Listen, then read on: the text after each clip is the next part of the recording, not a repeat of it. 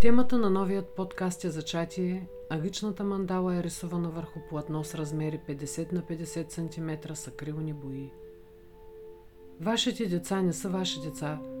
Те са синове и дъщери на купнежа на живота към себе си. Те идват чрез вас, но не са от вас. Въпреки, че с вас не ви принадлежат. Вие трябва да им дадете любовта си, но не мислите, защото те имат свои мисли. Трябва да дадете на телата им дом – но не на душите им, защото те живеят в дома на бъдещето, в който не можете да влезете дори в сънищата си. Трябва да се опитате да сте такива каквито сте, но не искайте те да са като вас, защото животът не се движи назад и не пребивава във вчера. Бъдете лъка, от който децата ви като живи стрига се изстрелват. Стригъцът вижда целта на пътеката на безкрайността – и той ви опъва с силата си, за да може стрелата му да отлети бързо и надалеч. Нека лъковете ви да бъдат опънати от ръката на стрелеца към радостта. Джубран Хагъл Джубран Предназначението на тази лична мандала е да разчисти блокажите в ума ни, които ни пречат да постигнем желаното. Тя повдигна много въпроси, свързани с темата на зачатието – един от основните и най-важните, който се появи, беше да отговорим сами на себе си на въпроса «Защо искам да имам дете?»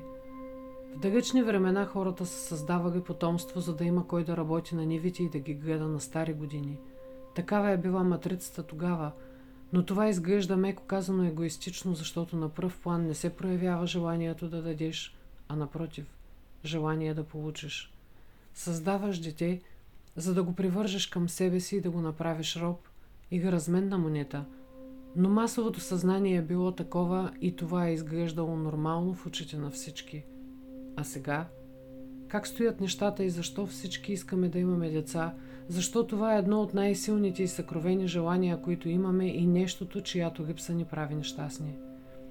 Осъзнаваме ли огромната отговорност, която носим след като създадем дете?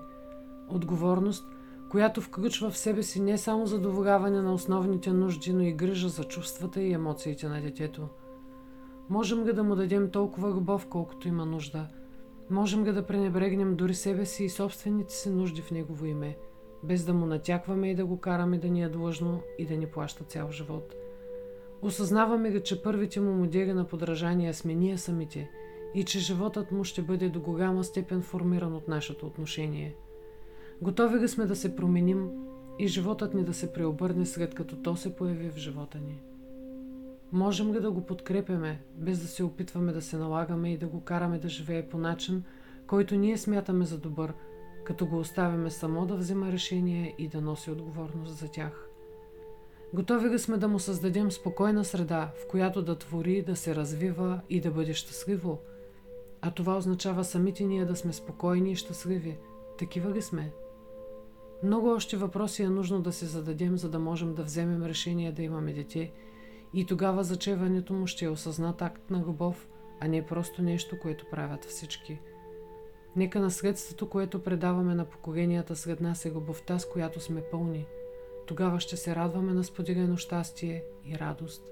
Нека новите деца, които идват, живеят в по-добър и щастлив свят, чието основи ние градим сега. Нека бъде любов. Ивет.